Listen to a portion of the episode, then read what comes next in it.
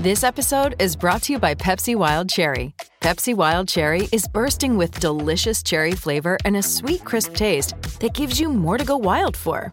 Getting wild may look different these days, but whether it's opting for a solo Friday binge watch or a big night out, everyone can indulge in their wild side with Pepsi Wild Cherry. Also available in Zero Sugar. So grab a Pepsi Wild Cherry and get wild.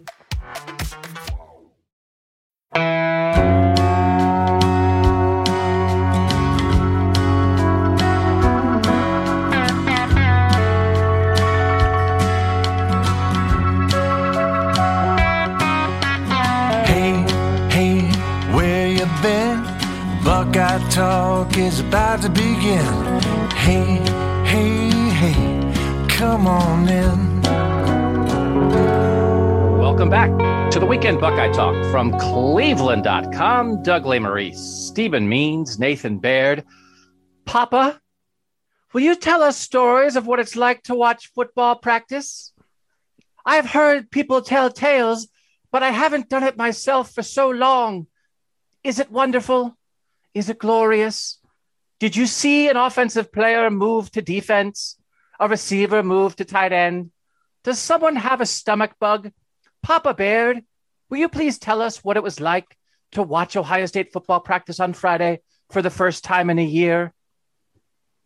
glorious was exactly the word I was going to use. I was uh I was really just just the just the just being in the Woody was I was pretty much blinded by it and it was tough because you only got 20 minutes so like I had to like try to quickly regain my sight and and and assess what was happening in front of me which which wasn't a lot.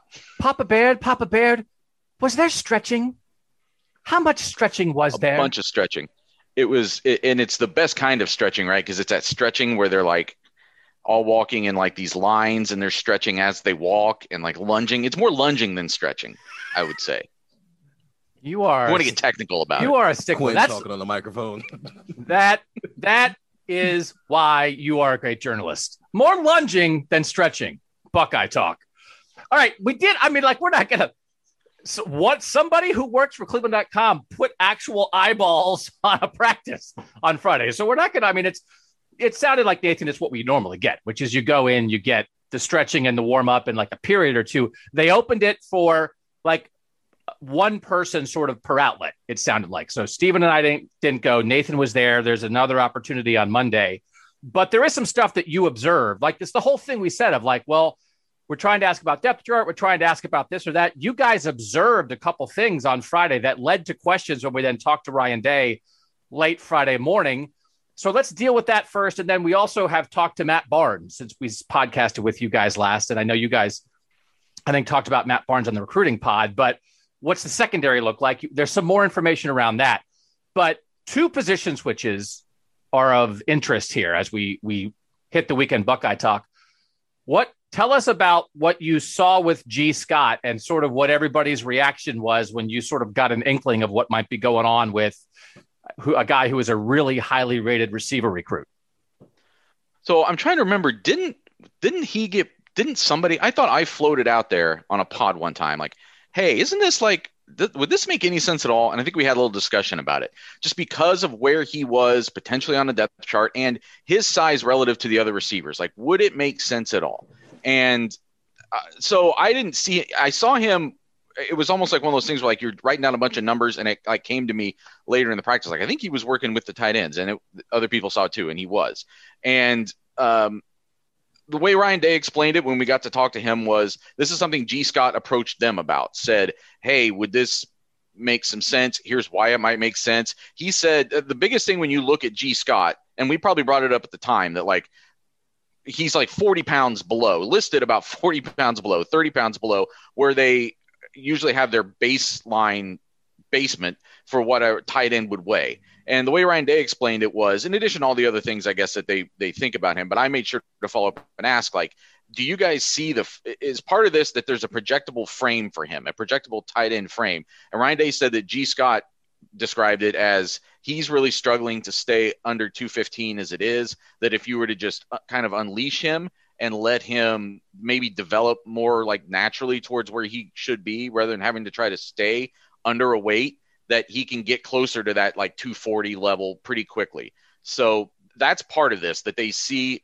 a a opportunity for him to grow into that position in a way that you wouldn't necessarily expect of another tight end. Now, I still think it's a it's a pretty big transition, and it would be interesting if Ohio State, because even like Jeremy Ruckert is listed at whatever he's listed at, you know, like two fifty two or something. Yeah, yeah. right. so again, just, it's just it's it's a significantly bigger athlete. 6'5", 250 compared to 6'3", 210 is significantly different. So does Gee Scott, even by potentially moving to the tight end room. And Ryan Day said, "Hey, we don't know if this is full time yet, but it's something we're doing this spring." I the fact that they're doing it to this extent at all, though, makes me think it's there's definite potential there. But do they? Does he get used in a different way as a tight end than they have used a tight end before? I don't know. That's what I'm. I, that's what intrigues me. Like, do they make it a more modern quote unquote tight end than what they've used before? And how does that get used in this offense? and that you're talking like not as much like end of the line, inline blocking, ramming Correct. into an offense, ramming into a defensive lineman. Is it more H back? Talking about split out, yeah. Is that how they offset. get the four wide receivers on the field? I put in quotation marks because it's a tight end who really has a lot of receiver. And listen, talent. they split as we talked about a million times before. When they go five wide, it's because they put their per- regular personnel grouping on the field and split everybody out. And then, by the way, when they split out the receiver and the tight end like that, they never throw to them. It's just a way to split it out and empty the backfield and let mm. the quarterback run half the time or throw a quick slant or something. So, but you know, there is enough work that a tight end does that you're not in line. And if you can get up big enough so that it, when you are called upon to block, it's just, I think it's one of those things the defense has to think you're capable of blocking so that when Gee Scott comes in the game, they aren't like, well, he's just all right, whatever how he's listed. He's just going to run a route. He's not going to do anything else. We're going to go nickel personnel and put a corner on him. It's it's fine. It's no big deal. You have to be enough of a threat, multiple, right? That well, I mean, they could run the ball with him because he's a good enough blocker. You know, Jeremy Ruckert is a really good blocker now. I don't know if Jeremy Ruckert was a really good blocker when he got here. So if Gee Scott starts this progression, and in two years, right by year four, is like a nice, like healthy muscled up 235. And you know what? It's like a pretty okay blocker and a great pass catcher as a tight end. I could I could see that. Nathan, like or Steven, like is this how much can you see this, Steven? I mean, I can see it now that it's a, a real thing. I, yeah, I think that not necessarily as good as Jeremy Ruckert, but that idea of a tight end and it opens up the opportunity for you to still use two, two tight end sets if you want to use some of those walk ons or guys like Cade Stover as blockers or Ben Christman when he gets on campus as a blocker. You still have a receiving tight end and it still leaves that 12 personnel window open. So, uh, yeah, I can see it. He's got a ways to go. I was just looking at the 2020 NFL combine measurements because there wasn't a combine this year in 2021. And all the tight ends at the combine, the lightest one was 240. Like that's, you know, he's got but if he's struggling to stay under 215, and it's like, okay, well, can you get another 25 pounds? He might get another 12 pounds easy, right? Because maybe he really is naturally like 227, 230. And now they're going to ask him to bulk up 10 or 15 pounds. I, I don't think it sounds impossible. And, and I don't want to put words in anybody's mouth. And I know um, you know, Gee Scott Senior is as smart about this kind of stuff as as any parent you'll find. I mean, he's he's around NFL players, he's around the league, he understands how football works. I would imagine some portion of this, Nathan, is that like he looks around at the room just like we look around at the room, and it's like, okay, well, you know, if you right now were saying, what's the path to the field? Be a receiver at Ohio State or be a tight end with who they have around him? Clearly, there's more opportunity at tight end, and that has to factor into this a little bit, I would imagine.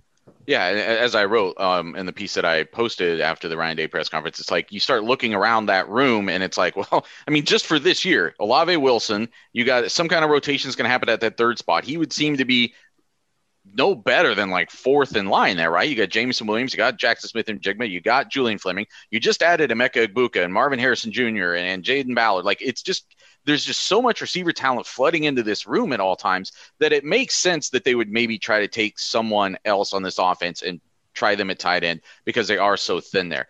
Do you, Doug, do you remember Dustin Keller from I, Yes. I hate bringing up Purdue names, but that's a name that has always kind of lingered in the back of my mind. Like, could could Ohio State find someone like him? I think he was about 6'2", 245, somewhere around in there. Now, kind of a freak athlete though. He was like a, a track star, basketball star in high school, but I could see a, a parallel there to the kind of athlete Gee Scott is, and you could make that conversion with someone like him. But the thing that made someone like Keller work and has made other uh, um, glorified receivers as tight ends work is the way that that offense chose to use him too. So that's kind of my other factor here. It's like if he can't ever grit to get to the size of a a, a Ruckert or a Farrell, but he could still be productive in this offense. But I think it, it would it would involve a little bit of a tweak of how Ohio State chooses to use the tight end a little bit. And Ryan Day can figure it out. Like if Yeah. they get, you know, if, if Gee Scott never gets to 240, if Gee Scott is like a really good pass catcher who's 6'3, 232, he can really catch the ball. They can get him close enough in blocking, right? That it's okay. They'll figure it out. I mean, they and they want to use him. And it's like all of a sudden, it's like we said again, it's like, all right, well, what's your slot receiver? Well, I don't know. Maybe Gee Scott's like a like a split out tight end slot. I mean, like Ryan Day could figure it out if he shows. And sometimes it's okay to be unique. I do. You get caught in between, and we're going to talk about another guy who has been caught in between his whole career. I can go both ways. Like if you're kind of like, well, you're kind of this, you're kind of that. I think it can be dicey sometimes that you're never sure what you are, and they never know how to use you. On the other hand, if you have a bunch of guys on the roster, we have some really good tight ends, we have some really fast receivers, and then we have this guy. He's not like anybody else on the roster, but he's good at the things he does. Let's use him. I think sometimes that can work. And Gee Scott Noah Brown, I think, is the the closest comparison. He was uh, trying. I was like sitting here looking up Noah Brown. He was like 6'2", 222. He was like the well, I think of like a big receiver in recent Ohio State history who sort of succeeded. Like there's the funny thing of like they accidentally like ran a jet sweep with Noah Brown one time in a game, and it was like, what was that? It was like it was wrong personnel grouping because no one should run a. But Noah Brown's the kind of guy that you know you get the ball in the air and he posts somebody up a little bit, and he he's in the NFL right now. You know he was never a tight end. He's a big receiver. I did think you know Gee Scott as a big receiver also makes sense, but trying to fit this in, especially with where they are at tight end. I mean, like if he can block. Once Ruckert leaves, I'm not so sure he might not be like the best tight the tight end with the, Steven, right? Like with the most potential. And that's not take it's just like recruiting rankings and they matter the a little target. bit. Just this I mean- overall skill set in general. Just throw out recruiting rankings for a second. It's just he has a wide receiver skills background already, and Joe Royer to an extent, yeah, because you don't really see tight end uses in Ohio football at from a passing standpoint. And then Cade Stover was playing linebacker and running back, so just from a just a background standpoint, he's already ahead of those guys as a receiving tight end, regardless of who was ranked higher. And it's just one of those things. It's like, okay, if he's making this switch, he's not going to help him this year. He's like learning a new position and putting on weight. All right. So then Ruckert's gone in 2022. And if you think Cade Stover is like the main guy and you have this other collection of guys, it's like, could Gee Scott work in in 2022 at receiver? Yeah. I mean, if they've like, if they've have really spent a year teaching him how to block and get bigger, he could work in. And then by year four, Redshirt Junior could like Gee Scott have figured it out and be a guy like, yeah, I, I, I think that's possible. So it's just hard because he's like a top 100 player at receiver. And it's like, well, I thought he might have 70 catches his second year. And it's like, listen, Mhm. man, like there's a lot of dudes here. Like not everybody can do that. So I like it. And, and Nathan Ryan Day was sort of asked about Jeremy Birmingham asked about like position switches. You know, when do you do them? Good for the player, good for the team. How do you work it out? It was a good question. He gave a good answer. But what seems to be united here is that the, the player wants it. And then the team's like, cool, we'll try it. And that's an important way to do this. Yeah, I, I thought that was one of the most interesting things about this was that Gee Scott saw something in himself. Maybe it was part of it was depth chart stuff, but I think he also just saw something himself athletically that made that made sense to try this. And again, as you said, like he comes from a background where there is kind of a close connection to um, a, a professional, like you know that, that that NFL mindset, and that maybe had, had put that picture in his mind a little bit too, because there's plenty of guys in the NFL who get used this way with, with, with similar similar athletic backgrounds. So I think you're right that it's it, this isn't so much a storyline still for 2021. I still think this is the Jeremy Ruckert plus TBA, probably Cade Stover, someone else. I think that's the picture of tight ends for fall 2021. But I, it, it's a it's a very intriguing long term thought to think that like where could he be 20 pounds down the road if he retains this kind of speed? It, it, it's a really interesting matchup option for Ohio State. I've it's often, a guy who spent his childhood being around professionals, thinking like a pro. I mean, the first thing you brought up his father, the first thing Gee Scott just did is tag Richard Sherman and say, Hey, what do you think of this move? Which means that in private, this conversation has probably happened between him and his father and whoever else they, they whose opinion they value in that. But this is where can I get the most value out of myself as an athlete? And for him to have that understanding of himself at 18 or 19 years old, that's a guy who's been around these type of guys who think like this and get paid to think like this his entire life and he can catch the ball. Like if they try this and he moves up a little bit and weight and works on blocking, and if like it doesn't really quite click, then he can go back. You can go back and be a big receiver, and like that's that's always an option too. Um, uh, yeah, I, I I like it. I think it's smart, and it, it is a reminder though of like you think of it's like okay, Jeremy Ruckert is like a big smooth athlete who can catch the ball at tight end. Gee Scott seems like a big smooth athlete who could catch the ball at tight end. Jeremy Ruckert is 35 pounds heavier than Gee Scott right now. It is a reminder of like these tight ends when you get yeah. like you a have couple to, inches taller. Mm-hmm. This is the, what the the the athletic combinations of what tight ends are with how much they have to be able to move, but how much weight and strength they have to have to be able to block. I mean, it really is a, a, remarkable combination that like well you're not you're not 210 like a receiver and you're not 290 like a tackle you're right in between and you have to do both and so as much as i think Gee Scott can do this like as we sit here right now he's got a lot to do to get to jeremy ruckert's stage right like you know 35 pounds and learn to block and all this stuff that's a lot to ask but he has time to do it and he's a really good smart hardcore football player, right? I just think like Uh, maybe it's just the association with Richard Sherman that like when you think of like who was like a smart guy, but who also is like just a like a bad guy, like a tough guy, like that's a football player, but he's also like totally like in control of his own career and knows what's up. Like Richard Sherman pops to mind like that. And so I associate Gee Scott like with Richard Sherman, but I got dreadlocks. I, yeah but like just like that like Gee Scott and his father are not going to let anybody like make them do something they don't want to do. And they're not going to make a rash decision, right? And I'm not saying that against the other families. Other families, a lot of times you just don't know.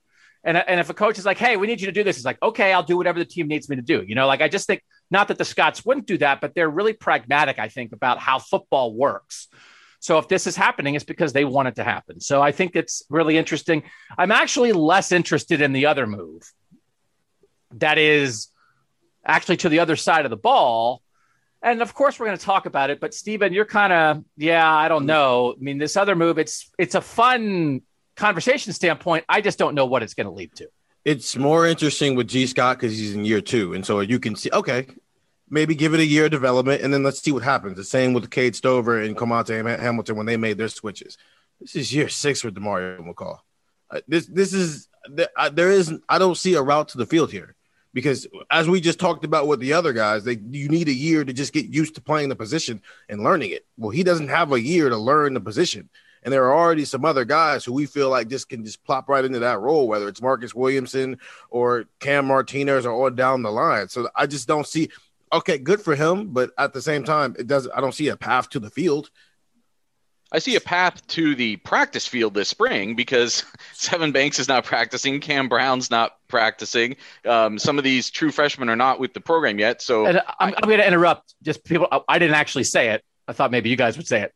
Demario McCall is moving oh. to defense and he's oh, playing oh, yeah. corner. So that's what okay. we're talking about. He's playing cornerback. Go ahead. Yeah, sorry, I forgot that hadn't actually been yeah, spoken. Sorry. Um, so so there's definitely because uh, when we talk about the receivers on this team, we never talk about Demario McCall.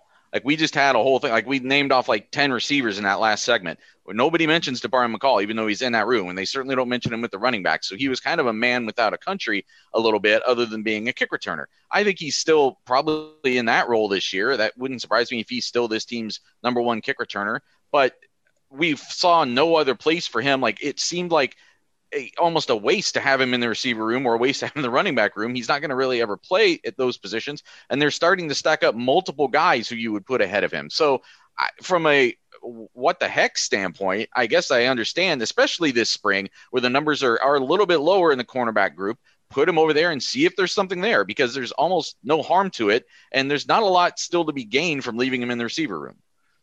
I don't want to put words in Demario McCall's mouth. We've talked about this. He got caught in between. We were a little surprised that he's even back for this season. I think Demario McCall must be a great stinking guy. He must be like a good guy to have in the locker room. He must be a good guy to have a, on the practice field. If he wants to be a football coach and he got five years of learning offense at Ohio State and now he's going to get a year of learning defense, makes sense to me. So we don't want to be unrealistic about what does it mean for the 2021 Ohio State Buckeyes and their chances of making the college football playoff. It doesn't mean anything. But for Demario McCall's life and for what Demario McCall has in his future, uh, great. Love it. So we just we're but you're our audience. We care about what we just don't want you to you know, start thinking about, oh, well, could tomorrow, what if Demario McCall is covering, you know, Justyn Ross on third down in the college football playoff in the fourth quarter? It's like, let's, that's not, it's not going to be what happens. Just like we have realistic conversations about walk on receivers here. Like, it's great. It's a great story. But when we're talking about football, it's just not really a football story. So I'll tell you what, though, this is a resume. And if that's what, De- if that's what Demario wants to do, whether he wants to be a college coach, whether he wants to be an NFL scout, whether he wants to be an NFL coach, whether he wants to be a high school head coach, whatever, man, he is building a base of knowledge. And I admire guys who realize it, right? It reaches a point where it's like, well, I'm not really getting on the field here. I'm probably not going to make it in the NFL. So what am I going to do? Start planning for what's next, man. And if this is a step of Demario McCall planning for what's next, he is he is thinking three steps ahead, which is great for him. So um, there is some other secondary stuff, though, that we have learned since we talked to you guys last, and we'll get into that next on Buckeye Talk. Try the text. Try the text. 614 350 3315. As we record this Friday afternoon, we are finishing off the second round of the Candy region. We're almost in the Sweet 16. And I did inform combos and Cheez Its on Twitter that, yeah, the salty 16, the sweet 16. Yeah. Um, I tweeted at combos and Cheez Its that they had a rough and tumble second round match and combos prevailed 55 45. And I was seeking comment from either of them. And Cheez Its, not surprisingly, as the loser, did not respond. But combos did respond and was like, What? I like the combo's actual response. It's basically like, "What's this about? What's what's happening here?" so I just I just informed combos that you are in the Sweet 16 of the Buckeye Talk podcast, gas station snack bracket, and if you win, you should come on the podcast. So I also realize that I'm talking to a snack like it's a person, but talking to a snack like it's a person. Buckeye Talk. I mean, that's you know. So we would love to have combos on. We'd love to have combos on, and they are in the Sweet 16. I, I was reminded this week why I respect Cheez It so much as a brand. And it was because a couple years ago, I was walking through the grocery store and I noticed a new flavor of Cheez Its, and it was the like extra done Cheez Its, or like, I don't remember what they call them. They're like the, the burnt Cheez Its almost basically. And it, it was like, they're great. Like I got them and they're fantastic. I really think they're good. But it like, it also dawned on me that like, this is clearly just like, it, it, used to be that they would like pull these out as they're going down the assembly line or whatever and like throw them in a bin and somebody was like hey uh, why don't we just box those up and sell them to some jerk in indiana and somebody's like that's a good idea and now they're they they made what used to just be the waste of the Cheez-Its is now a new brand of Cheez-Its. Yeah. New from Cheez Its, swept up off the floor Cheez Its. Dusty, dusty Cheez Its. Soggy Cheez Its. yeah. Uh, so anyway, so if you are in the if you're a tech subscriber, you get to do that. It's a 14 day free trial, three ninety nine a month after that. All right, Matt Barnes uh, spoke with reporters on Thursday. News also came out that Sevyn Banks is out for the rest of spring. He joins Cam Brown in being out for for spring.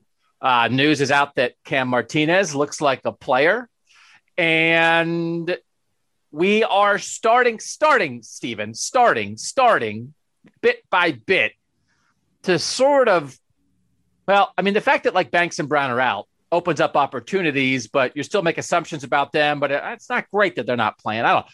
We're learning a little more, right? Is the secondary picture maybe it's not even getting more clear? Maybe it's getting more interesting, but we have more information than we did a week ago, right?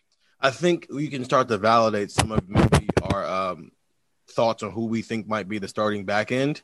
Obviously, Sevyn Banks and maybe Captain Brown when she's healthy and whatnot. But I think at this point, it's clear Josh Proctor is the single high safety. It's what it is now. He's only practicing there, which can help because he can focus a little bit more, which he, he admitted to as well. But the idea of Lathan Ransom being first, second down, that cover safety guy, and then Cameron Martinez being that nickel – I think you can start to write it in pen a little bit more, and it's it's less assumption, a little bit more validated. I think it's the what we got out of the, that that what twenty minute interview with Matt Barnes. All right, so we so Proctor's the deep guy, and as you mm-hmm. said, he said I'm not moving around anymore. Like he is not, he's not playing Proctor. He's just playing deep safety, right? It was not like adamantly said. I mean, he said that that's where he he wants to be and he thinks that that would be good for him to be able to focus on position. But he did also say if they tell me to move around again, that's what I'll do. Yeah. Okay. So that guy we know, Lathan Ransom. Nathan, you wrote about Lathan Ransom, right? Like, so what? who is Lathan Ransom and what does he do? I know that was essentially the thesis of that story. you Who are you? Who is this person on the football team? I know that you covered a guy who's going to be the ninth pick in the draft in the national championship game. I know you covered him one on one on a snap, but who are you? and that is kind of the crux of, of Lathan Ransom right now. There's just like every report we get back on him is positive, and it, it's not just. I thought it was it was good to hear from people like Marcus Williamson and Josh Proctor that um oh whatever you know flashing whatever he, he was confident but like they they talk about him as far as like his his how professional he's acting the fact that he shows up and he's eager to learn things and he's trying to get better i think those things do matter maybe they say them about everybody but not always and and they were that that was what they were putting out about him um, I tried to ask Matt Barnes the very question that we were kind of theorizing about, I think, on this podcast earlier this week, which was mm-hmm. like, ex- make explain this to me like I'm stupid. Like, is a nickel the same as a slot corner? Essentially, is he an option there? And immediately he always like started smirking. I think before he's even done with the question, and then he's like, "Well, this isn't what you guys are going to hear, but everybody's playing everywhere." Um, which may be true right now with with guys getting hurt and not being able to play. He knew what Maybe you were asking, though. should have known, and I don't understand why they why they can't just say, "Oh, I understand what you're." Yes, you want to. You're asking me about a football philosophy question. Yeah. Here's the answer to that. They they treat everything like we're trying to get the the nuclear codes about their depth chart, and it's not necessarily what I was going for there. So I, I think I, I could still see him. I, I could see what he did last year as, as a more established thing. Um, I don't know if I believe yet uh, as far as like Cameron Martinez being like the nickel guy yet. It could still be Lathan Ransom as that nickel corner. It could also be Lathan Ransom as that um, that cover safety, as they call it, a strong safety. Because Marcus Williamson said that he's almost exclusively working at slot right now. So now, which is what he played the brunt of last year. He yes. was the slot corner, but then he was also like the second deep safety in the playoff but he's not saying he's playing a bunch of deep safety at the moment. No. Right. And I thought that that w- was somewhat significant. Doesn't mean he won't still end up playing there in the fall. But right now, he says he's almost exclusively playing slot, which makes me think that probably is where Lathan Ransom would be trending. Because um, I don't think they see him long term as like an outside corner. I think it would either be one of those in the box guys or this this cover safety. So who do we think at the moment then is the second deep safety? Is it Lathan Ransom? Like it, either A, if Josh Proctor wasn't on the field for some reason, Josh Proctor uh, had to go save a baby squirrel and missed a series. Who's the deep safety? Or if they played two deep safeties, who's who is it? I think if they play two, it's Lathan. Um, if Josh is not out there, do we not I don't know? think it's Lathan. I don't think it's Lathan, and I don't think we know. I think it might be someone like Bryson Shaw, which yeah. is why it's critical that Josh Proctor is good this year and healthy. And healthy. Okay. Do we think we are now talking about Marcus Williamson and Cam Martinez in the same way? And is it possible that they are competing for playing time as the slot corner? Uh, maybe I, uh, you know, we because we asked we asked some Matt, Marcus Williamson was asked directly about kind of relationship between him and Lathan Ransom, so that's what kind of kept that in the back of my mind because he basically said like we are kind of talking about that like how how we sort of play together. So maybe that means Lathan Ransom would be in that slot mix. I, am not sure. It, but the, what, what Matt Barnes said about Cam Martinez was that he has played outside. He has even played some safety. So I think he's a guy. I think we've always kind of looked at him this way, right? That like there's an athlete here, there's a playmaker here. There, it makes sense to put him on defense long term, but it's more about uh, maybe more than a lot of guys. It makes sense to try him in a lot of places and find where you need him the most, where he fits the most, and develop that as opposed to ahead of getting ahead of yourself and pigeonholing him in somewhere. Let that kind of happen a little bit more organically. It seems like that might be happening. I think Marcus Williamson and Cameron Martinez are competing for that slot spot. Okay. And I think Marcus Williamson might have it at the beginning of the year, but by the time we get to the end of the year, Cameron Martinez will have it. Because here's what's happening with Cam Martinez, right? And and a lot of all, all the sites, everybody who covers Ohio State, I think was sort of in the same range on this. He's a football player. He might have even been underrated as a recruit in terms of who he is as a football player. He was the Gatorade Player of the Year at Michigan. And Ohio State has had success in Michigan. I don't know that the talent in Michigan as of late has led them there as much as they were there before. I would say that Ohio State, in terms of wanting to recruit and believing in its ability to recruit the state of Michigan, is still high. If they aren't pulling as many Michigan guys right now, I think Ohio State would believe that's because they don't think there are as many guys in Michigan who they need to be fighting for and they fought for Cam Martinez. It was practically job one when Kerry Coombs, one of the best recruiters in college football, who was tasked with going to Michigan when he got here, when Urban Meyer got here. Urban Meyer and Kerry Coombs were in a meeting, and Urban Meyer said, How come there's a bunch of Ohio guys on Michigan's team and there's no Michigan guys on Ohio's team, on Ohio State's team? And they said, I don't know that doesn't seem quite right. And Kerry Coombs and Urban Meyer decided, like, you know what, we should probably try to do something about that. Whether we get the guys or not, we're at least going to scare Michigan. If they're going to come here, we're going to go there. And at least we're going to make them play defense. And Kerry Coombs said, I'm going. And Urban said, go get them.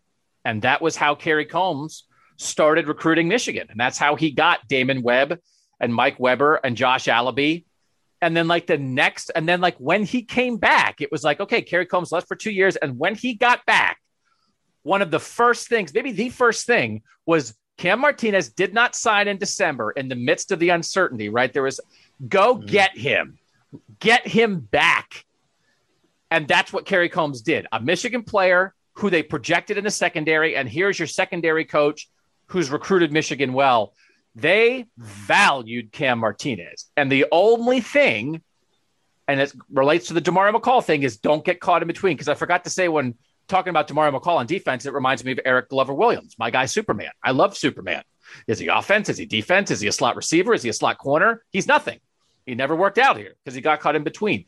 If you believed in Cam Martinez as a football player and you found him a spot and said, go do this, I think a lot of people believe like that could be pretty good. And I think, Stephen, like that's what is happening right now. He is clearly a corner and he is making plays and he is ready in year two to challenge for playing time. And now that he's figured, they have figured out what to do with him, you unleash him a little bit and he might be ready to go. That's like the key when you're listed as an athlete and you're actually an athlete and not an athlete who's just for some reason, like Keon Sabb in the 2022 class is listed as an athlete, but he's, he's going to be a free safety. Denzel Burke is going to have the same situation where when you're actually listed as an athlete where you could play three and four positions, you got to key in on one thing and not maybe split positions after your freshman year. And Cam Martinez is now the example Denzel Burke can use. It's okay. He carved out a role as a cornerback. Whether he's a starter this year or not, it's clear at this point he is a cornerback. Denzel Burke needs to follow uh, because he's been brought up a couple times this spring as well.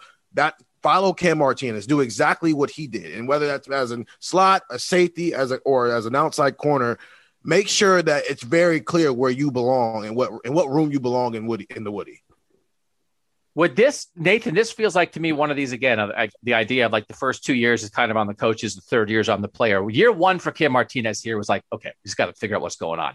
Year two is like, okay, here we go. He's making a move. And now, again, here, what are we basing this on? Half a spring practice that nobody has watched.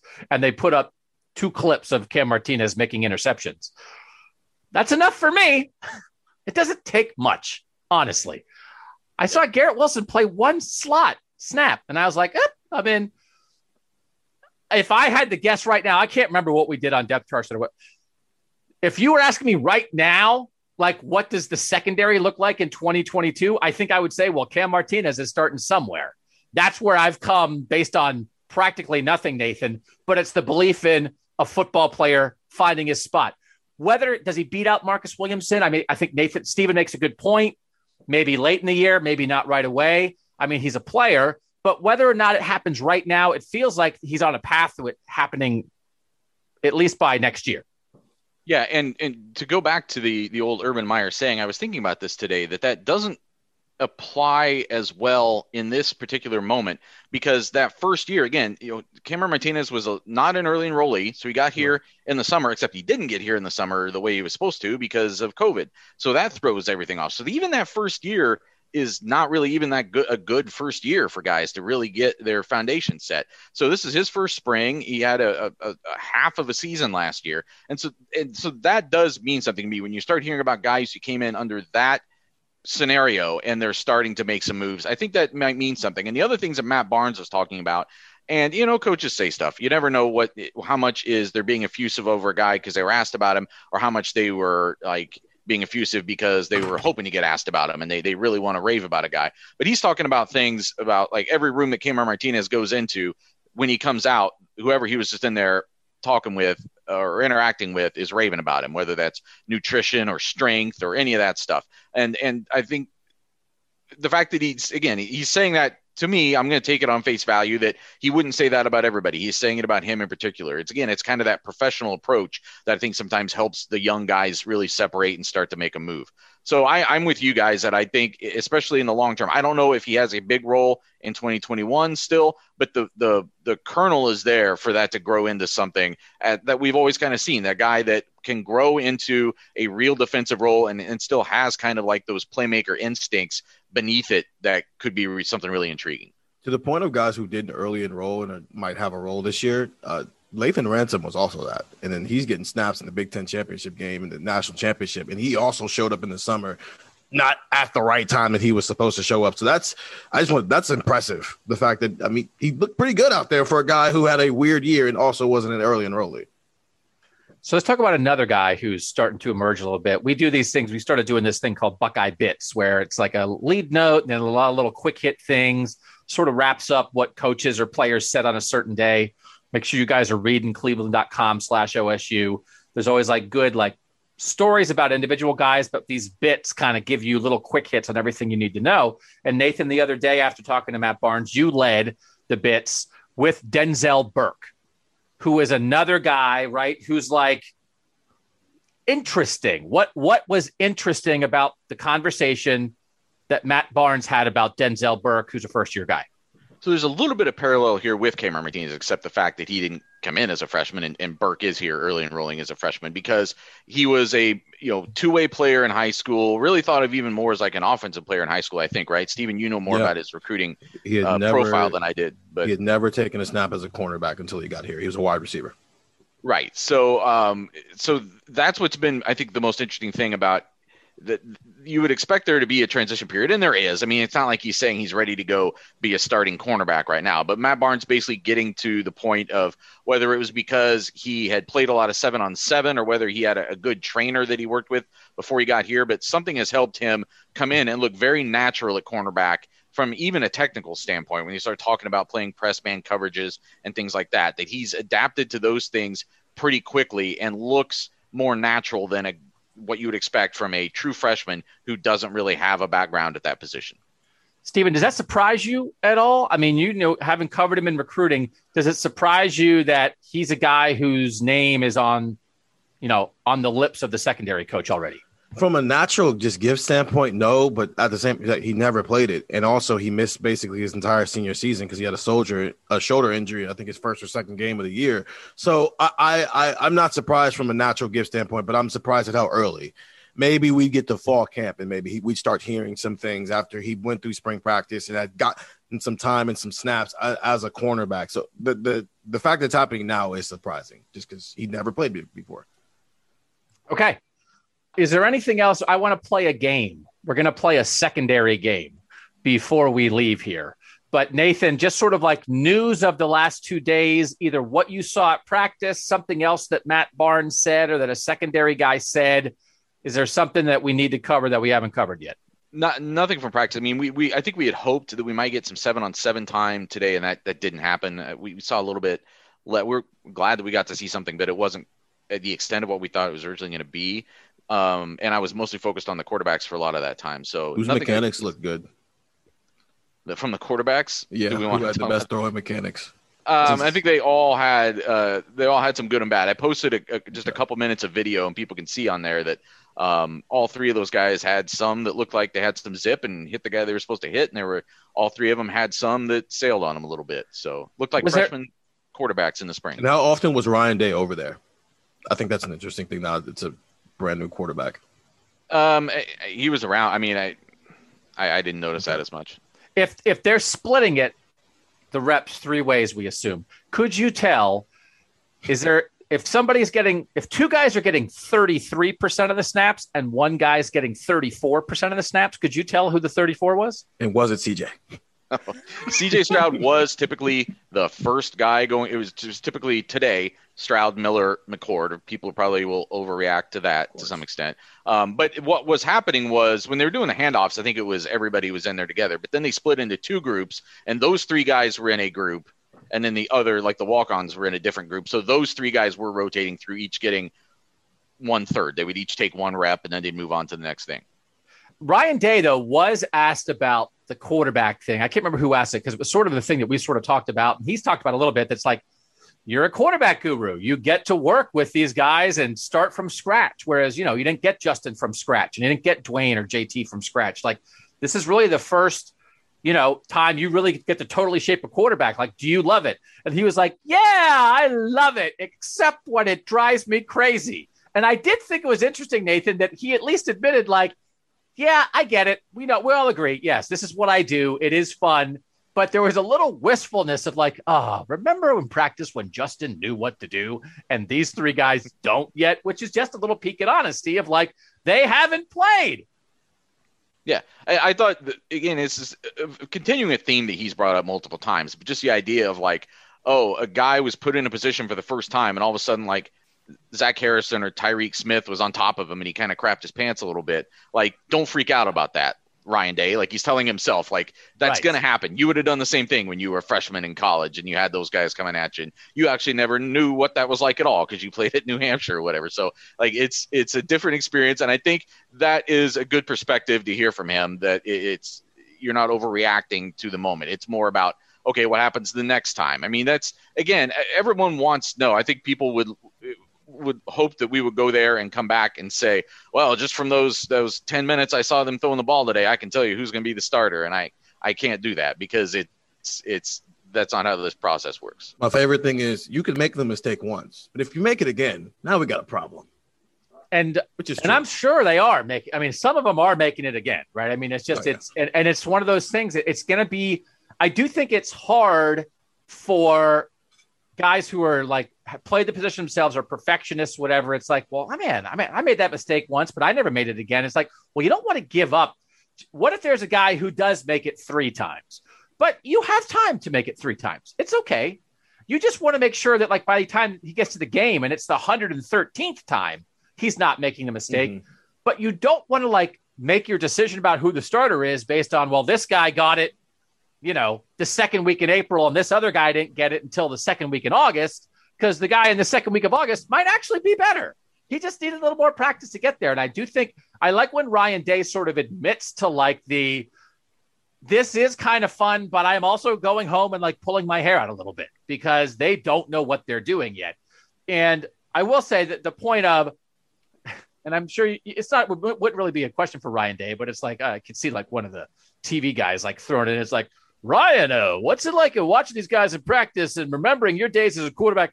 I'm gonna imagine they don't have any Zach Harrisons up there in New Hampshire, you know. And it's like, I mean, yeah, like Ryan Day. It's like who's who's rushing me? It's like, oh, it's the oh, it's the best defensive end from Montpelier High School is like rushing me. It's like, oh, he's okay. It's not a defensive end who's going to play in the NFL in a year. So, you know, Kyle McCord was in high school last year. And now Tyreke Smith and Zach Harrison, who both might be like top 50 picks a year from now, are trying to tear his arms off. And even if there's a rule that says you can't tear the quarterback's arm off in practice, he still might think it might happen. So why would get it if it takes you a couple reps to like, okay, I, I'm not I'm not settled in in the first week in April. Sorry. To be fair, the first time we saw Justin, I think the first spring practice in 2019, he didn't look great. They were throwing balls left and right. Yeah, they, they, they didn't look great out there. Now, the next time we got to see him, he looked pretty good and obviously ended up being awesome. But that first practice was kind of. And and I remember having heard and having it let I let it affect my thinking, having heard that like Justin Fields at freshman year at Georgia, like in practice, was sometimes all over the place throwing the mm-hmm. ball. And then it was like, oh, then he got here and got on the field and he didn't miss a throw for two years. Like, makes sense. Yeah. I mean, I almost was like, oh, one of the things about Justin Fields is maybe he's not super accurate. And then it was like, oh, was he 22 of 23 today? Okay. Well, that turned out not to be the case at all. Okay. We're going to play the second. Dan Orlovsky. no, I mean, I... it was a random scout who said he was probably a six rounder this time. It's, uh, I mean, Ryan Day get, did get asked about it. You guys know what we're talking about. I mean, there's just this weird stuff out there. Uh, listen, on on one hand, on one hand, it's like I don't, you know, this is the team we cover. That's his coach, of course, right? I mean, like it's not that it's not that he should be immune from criticism. It's just the random sort of like off the cuff, anonymous. Oh, I heard he doesn't work that hard, kind of stuff. That it's like if someone was really if it's he's not above criticism, but be make it real. Like show us why you have that opinion, right? I, it's just the it's it's not the because uh, some of it is like oh well you know don't say he doesn't work hard. Of course he works hard. It's like I, you know I, I understand that, but it's just the anonymous nature of it. But but just I mean it was Ryan Day was asked about it, Nathan, and he did he did respond. Yeah. He responded as you would expect. And but what what pissed me off about the Orlovsky thing was that the next day Orlovsky comes out and does a video saying like, "Well, since I said that, I've looked into this more, and I talked to somebody at Ohio State, and I talked to uh, John Beck, who's the one coaching him uh, for the draft, and they both said that's ridiculous, and he's a really hard worker, and all this stuff." I'm like, well, why didn't you just like why why why are you not making those calls before you like put your name on this thing that colors now the the opinion of, of, of the national opinion of this guy. I, I don't understand that part of it. I think the first part of what he did has some merit, but only included with that second part. I think it, it makes sense to go find out. Is there a reason why he's drifting back? Is is this criticism legitimate that's coming from NFL people? But you've got to make that those second phone calls before you put that out there. You can't wait until the next day. I will say, in the name of Ryan Day, obviously coming to the defense of his guy, I don't know how often he did that with Dwayne with Dwayne, it seemed more like obviously, yes, yeah, he went in the first round, so he was. We thought he was going to leave, but there was a part of Ryan Day maybe who he constantly said Dwayne leaving after three years, after one year as a starter, kind of threw us off a little bit, and it set the stage for what we have now. But yeah, it doesn't seem like with Dwayne he was as willing to kind of come to his defense with some of this stuff. Now, obviously, some of the criticism was different, but this seemed expected that Justin was going to leave after this year. While with Dwayne, I don't. It doesn't. It never felt like he felt Dwayne was ready to go to the NFL. Not just from a talent standpoint, but everything else that goes with it. Yeah, and we're seeing why now. Yeah, it's all goofy. It's all goofy, but it is. It's like the idea. It's like it's not like Kiefer Sutherland had like Dan Orlovsky tied to a chair, strapped the dynamite, and was like, "Tell me what you've heard about Justin Fields. I don't care if it's incomplete information. What have they said?" It's like you don't have to. What do you? Why are you saying it? Just, you know, like gather all, like as you said before, Nathan, it's like, all right, I talked to 10 or 12 different people. Here's sort of what the, you know, there's some of this, but most people, you know, like just to be like, well, that's what they said. It's like, you don't have to repeat it. All right, we're playing the secondary game. These guys don't know what it is. It's actually not that fun. We'll do it next on Buckeye Talk. It's actually not that fun. Buckeye talk. All right, we're back. Last year, according to my favorite website, it's my favorite website. This the Disney World website is first, and my second favorite website is the Eleven Warriors snap count. I can't help it. I just like to look at snap counts, and it's a lot of work that, that we don't have to do.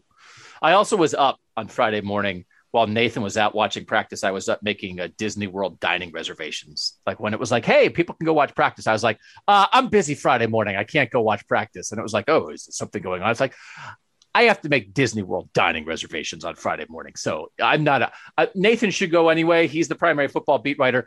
But just so you know, I have something more important to do than my job, and it's booking a breakfast with Goofy in June. Is there a reason you had to do that at eight o'clock in the morning? Don't say have, get. Okay. Don't act like it's Is a there a punishment. reason you did it at eight o'clock in the morning? because when you have a Disney World reservation, you can make your dining reservation 60 days ahead and it Okay. starts at 6 a.m. Eastern time on that day. And like if you want the good goofy breakfast, You go like first. you have to make it at 6 a.m. the first day you can make it or it's gone. So I had like a pie chart. I'm up, like I'm moving like databases around. Well, if we eat breakfast here this day, could we eat lunch here on this day? It is it is me and my joy. Neglecting my job and making reservations to eat with Goofy. Buckeye Talk. Okay.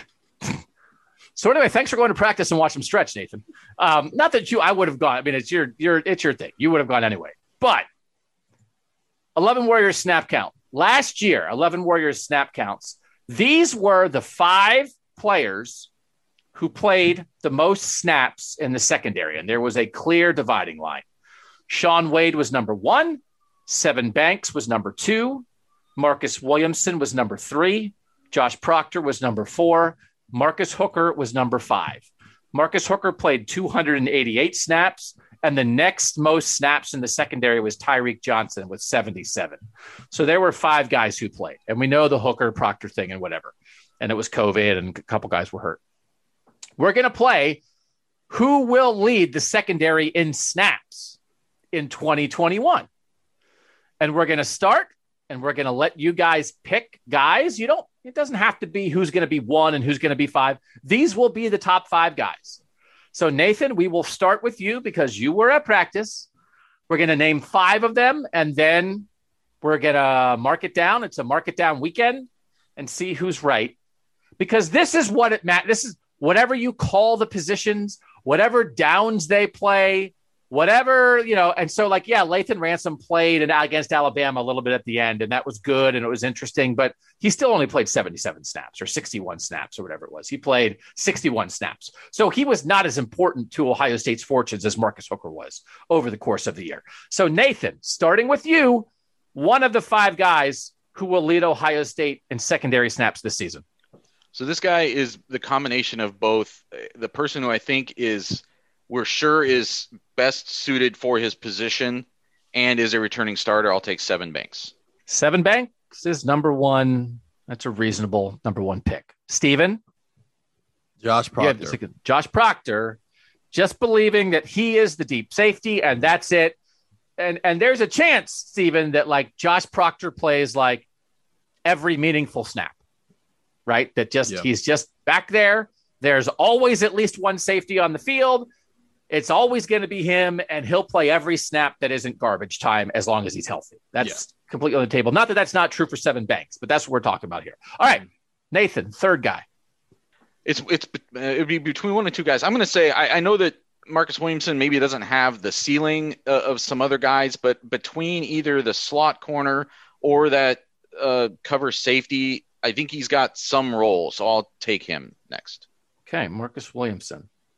I'm a, I'm a little surprised by that. And listen, we're dealing just with reality. We're not saying, well, you know, we can assume. I was going to say, well, assume everybody's healthy. Well, I don't know. Why would you assume that? I mean, guys have injuries. We have to see what happens. So we're just assuming reality. So the reality as it stands here in April, Marcus Williamson's the third pick. Steven, who are you picking? Cam Brown. I think he's the third guy of the four people who have been named where it's just they it's not a threat of by midway through the year they're losing snaps to somebody behind them. Cam Brown, again, Yeah. the most likely outside corner opposite Sevyn Banks. And so now we get down to decision time. Pick number five for Nathan Baird. Who you got? Before I give that, I just want to say I think the interesting Cam Brown was the one when I said it's one of two guys. He was the other one I was thinking, but I think it is interesting to think about where Cam Brown was. He was, you know, not a starter last year, um, had a role at the start of the year, then got hurt. But if he's not playing at all this spring, there are some guys I think were recruited and behind him that are higher ceiling guys. How much ground can they make up this spring when he's not playing to maybe take that kind of role? And maybe Cam Brown is still in more of a secondary secondary role. We'll I see. mean, Cam Brown played important snaps last year when he was healthy. He played 23 snaps in the first game of the year, and then he played 16 snaps in the second game, and, and he got hurt. When you think about it, we do make a lot of assumptions about Cam Brown for a guy who just has not played all that much. And it's because of injury last year. He was going to be a, a, a starter, right? In some way, right? And I then mean, he got his, hurt. his inj- yeah, his injury kind of opened the door for what Lathan Ransom became. And it's part part of why Marcus Williamson was probably playing 67 snaps and 70 snaps and 52 snaps in the last three games. Those are probably Cam Brown snaps, and though against those type of opponents. Mm, I mean, well, but Marcus Williamson started in the slot over Cam Brown to start the year. I think He did, but on passing downs, it was Cam Brown. And Yep. if you're playing Alabama and Clemson, where you've Yeah, got see what you're elite saying. quarterbacks, yeah, that's what I'm.